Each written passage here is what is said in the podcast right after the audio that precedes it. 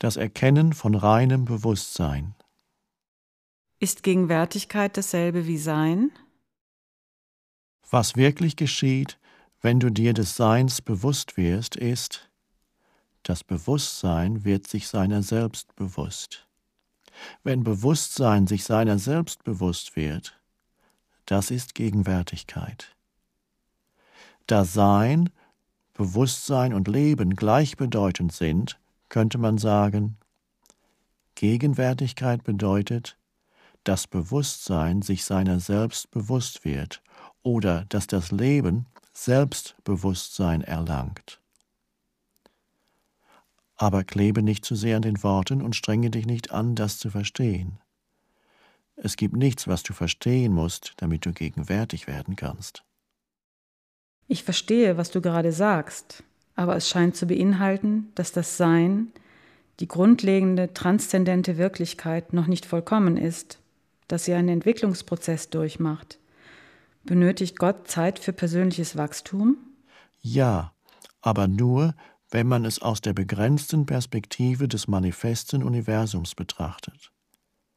In der Bibel erklärt Gott, ich bin das Alpha und das Omega, und ich bin der eine lebendige Gott. Im zeitlosen Raum, in dem Gott verweilt und der auch dein Zuhause ist, sind Anfang und Ende, Alpha und Omega eins. Und die Essenz von allem, was je war und je sein wird, ist ewig gegenwärtig in einem unmanifesten Zustand von Einheit und Perfektion. Absolut jenseits von allem, was der menschliche Verstand sich jemals vorstellen oder begreifen kann. In unserer Welt scheinbar separater Formen jedoch ist zeitlose Perfektion ein unvorstellbares Konzept. Hier scheint sogar Bewusstsein, das Licht, das von der ewigen Quelle ausstrahlt, einem Entwicklungsprozess unterworfen zu sein, aber nur in unserer begrenzten Wahrnehmung. In Wirklichkeit ist das nicht so. Lasst mich trotzdem einen Moment über die Evolution des Bewusstseins in dieser Welt sprechen. Alles, was existiert, hat Sein, hat Gottessenz, hat einen Grad von Bewusstsein. Sogar ein Stein hat elementares Bewusstsein. Andernfalls würde er nicht existieren und seine Atome und Moleküle würden sich auflösen. Alles ist lebendig. Die Sonne, die Erde, Pflanzen, Tiere, Menschen, alle sind Ausdruck von Bewusstsein in unterschiedlichen Graden. Bewusstsein, das sich als Form manifestiert. Die Welt entsteht, wenn Bewusstsein Form und Gestalt annimmt, Gedankenformen und materielle Formen. Sieh dir die Millionen von Lebensformen alleine auf diesem Planeten an, im Wasser, auf dem Land, in der Luft. Und jede Lebensform in millionenfacher Vervielfältigung. Wozu? Spielt da etwas oder jemand ein Spiel, ein Spiel mit Form? Das ist es, was die Weisen Indiens sich fragten. Sie sahen die Welt als Lila, als eine Art göttliches Spiel. Die individuellen Lebensformen sind offensichtlich in diesem Spiel nicht so wichtig. Im Wasser überleben die meisten Lebensformen nach ihrer Geburt nicht länger als einige Minuten. Die menschliche Form wird auch recht schnell zu Staub, und wenn sie vergangen ist, dann ist es so, als hätte sie nie gegeben. Ist das tragisch oder grausam? nur wenn du für jede Form eine getrennte Identität schaffst. Wenn du vergisst, dass ihr Bewusstsein Gottessenz ist, die sich selber als Form ausdrückt. Aber du kannst das nicht wirklich wissen, bevor du deine eigene Gottessenz als reines Bewusstsein erkannt hast. Wenn ein Fisch in deinem Aquarium geboren wird und du ihn John nennst, ihm eine Geburtsurkunde ausstellst und etwas über seine Familiengeschichte erzählst, und er dann zwei Minuten später von einem anderen Fisch gefressen wird, das ist tragisch. Aber es ist nur tragisch, weil du ein separates Selbst projiziert hast, wo es gar keins gab. Du hast einen Bruchteil eines dynamischen Prozesses zu fassen gekriegt, einen Tanz der Moleküle und ein getrenntes Wesen daraus gemacht.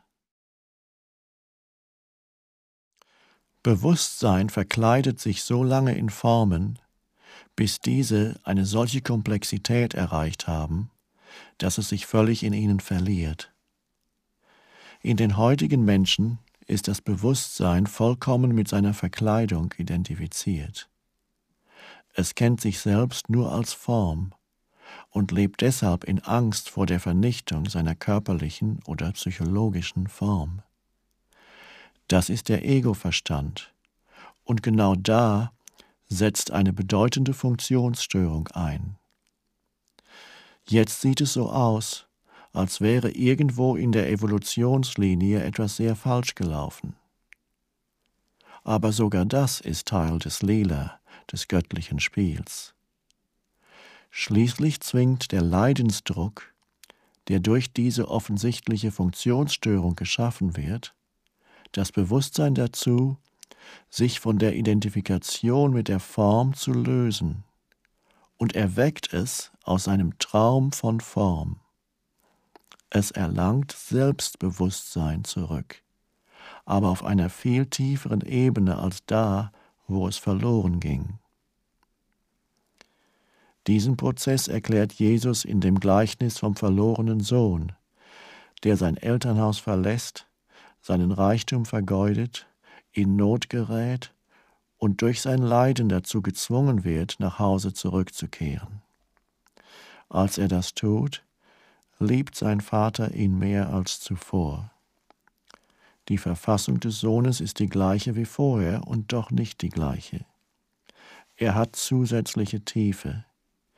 Die Parabel beschreibt eine Reise, ausgehend von unbewusster Vollkommenheit über offensichtliche Unvollkommenheit und das Böse hin zu bewusster Vollkommenheit.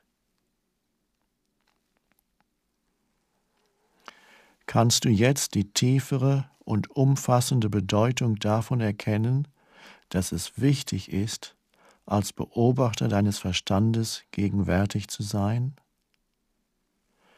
Wann immer du deinen Verstand beobachtest, entziehst du den Gedankenformen Bewusstsein. Und das wird dann zu dem, was wir Beobachter oder Zeuge nennen. Dadurch wird der Beobachter, der reines Bewusstsein jenseits aller Form ist, stärker und die mentale Struktur wird schwächer.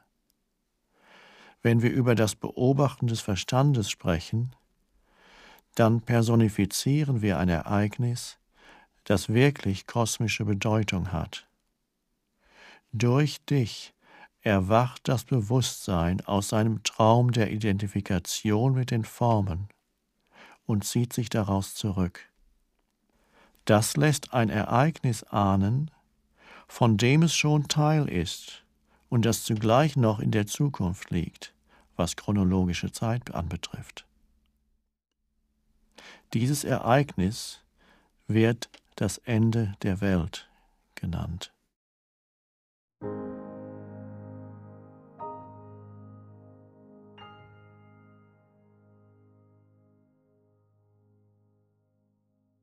Wenn Bewusstsein sich von der Identifikation mit geistigen oder körperlichen Formen befreit, dann wird es, so könnte man sagen, zu reinem oder erleuchtetem Bewusstsein oder zu Gegenwartsbewusstsein. Das ist bei Einzelnen bereits eingetreten und es scheint vorherbestimmt zu sein, dass es sich bald in einem weit größeren Rahmen ereignen wird, obwohl es keinerlei Garantie dafür gibt, dass es geschehen wird. Die meisten Menschen sind immer noch im Griff des Ego-Bewusstseins. mit ihrem Verstand identifiziert und vom Verstand bestimmt.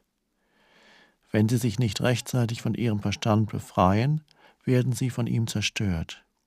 Sie werden immer mehr Verwirrung, Konflikt, Gewalt, Krankheit, Verzweiflung und Wahnsinn erleben. Der Ego-Verstand ist jetzt mit einem sinkenden Schiff vergleichbar. Wenn du nicht abspringst, wirst du mit ihm untergehen. Der kollektive Ego-Verstand ist das gefährlichste, wahnsinnigste und zerstörerischste Wesen, das je diesen Planeten bewohnt hat. Was glaubst du, wird auf diesem Planeten geschehen, wenn das menschliche Bewusstsein sich nicht verändert?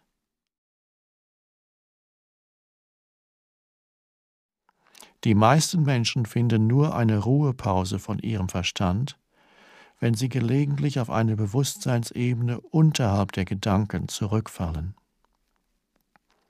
Wir alle kehren jede Nacht im Schlaf dorthin zurück. Es geschieht aber auch zu einem gewissen Grad durch Sex, Alkohol und andere Drogen, die die übertriebene Aktivität des Verstandes unterdrücken. Ohne Alkohol, Beruhigungsmittel, pharmazeutische und illegale Drogen, die alle in enormen Mengen eingenommen werden, wäre der Wahnsinn des menschlichen Verstandes noch offensichtlicher, als er es bereits ist. Ich glaube, ein Großteil der Bevölkerung würde zu einer Gefahr für sich selbst und andere werden, würde man ihnen ihre Drogen entziehen. Diese Drogen halten dich natürlich in der Störung gefangen. Ihr weit verbreiteter Gebrauch verzögert nur den Zusammenbruch der alten Verstandesstrukturen und die Entfaltung höheren Bewusstseins. Wer Betäubungsmittel benutzt, erlebt vielleicht ein wenig Erleichterung von der täglichen Folter des Verstandes. Zugleich wird er aber auch davon abgehalten, genügend bewusste Gegenwärtigkeit zu erzeugen, um über Gedanken hinauszugehen und auf diese Weise wirkliche Befreiung zu finden. Es ist keine Alternative für uns, auf einen Bewusstseinszustand zurückzufallen, der noch unter dem Verstand liegt den vorgedanklichen Zustand unserer entfernten Vorfahren und der Tiere und Pflanzen. Dorthin gibt es kein Zurück. Wenn die menschliche Rasse überleben soll, dann wird sie zur nächsten Entwicklungsstufe gelangen müssen. Bewusstsein entfaltet sich überall im Universum in Billionen von Formen. Sollten wir es also nicht schaffen, wäre das auf der kosmischen Ebene gleichgültig. Was an Bewusstsein gewonnen wurde, geht nie verloren. Es würde sich einfach durch eine andere Form zum Ausdruck bringen. Aber allein die Tatsache, dass ich hier spreche und du zuhörst, ist ein klares Zeichen dafür, dass das neue Bewusstsein einen festen Stand auf diesem Planeten erlangt. Es ist nichts Persönliches darin. Ich unterrichte euch nicht. Du bist Bewusstsein und du hörst dir selber zu. Im Osten gibt es einen Spruch. Der Lehrer und der Lernende erschaffen gemeinsam die Lehre. Jedenfalls sind die Worte an sich nicht wichtig. Sie sind nicht die Wahrheit. Sie deuten lediglich auf sie hin. Ich spreche aus der Gegenwärtigkeit heraus, und während ich spreche, bist du vielleicht in der Lage, dich mit mir in diesem Zustand zu verbinden. Obwohl natürlich jedes Wort, das ich benutze, eine Geschichte hat und aus der Vergangenheit stammt, wie Sprache überhaupt, so sind die Worte, die ich jetzt zu dir sage, Träger der hochenergetischen Frequenz von Gegenwartsbewusstsein, ganz abgesehen von ihrer Bedeutung als Worte. Stille ist sogar ein noch kraftvollerer Träger von Gegenwartsbewusstsein. Wenn du also mir zuhörst, sei dir der Stille zwischen und hinter den Worten bewusst. Sei dir der Lücken bewusst. Auf die Stille zu hören, wo immer du bist, ist ein leichter und direkter Weg, um in die Gegenwärtigkeit zu kommen. Selbst hinter allem Lärm und zwischen allen Geräuschen findest du immer die Stille. Ihr zu lauschen erschafft sofort Stille in dir. Nur die Stille in dir kann die äußere Stille wahrnehmen. Und was ist Stille anderes als Gegenwärtigkeit? Bewusstsein befreit von Gedankenformen. Hier ist die lebendige Erkenntnis dessen, worüber wir gesprochen haben.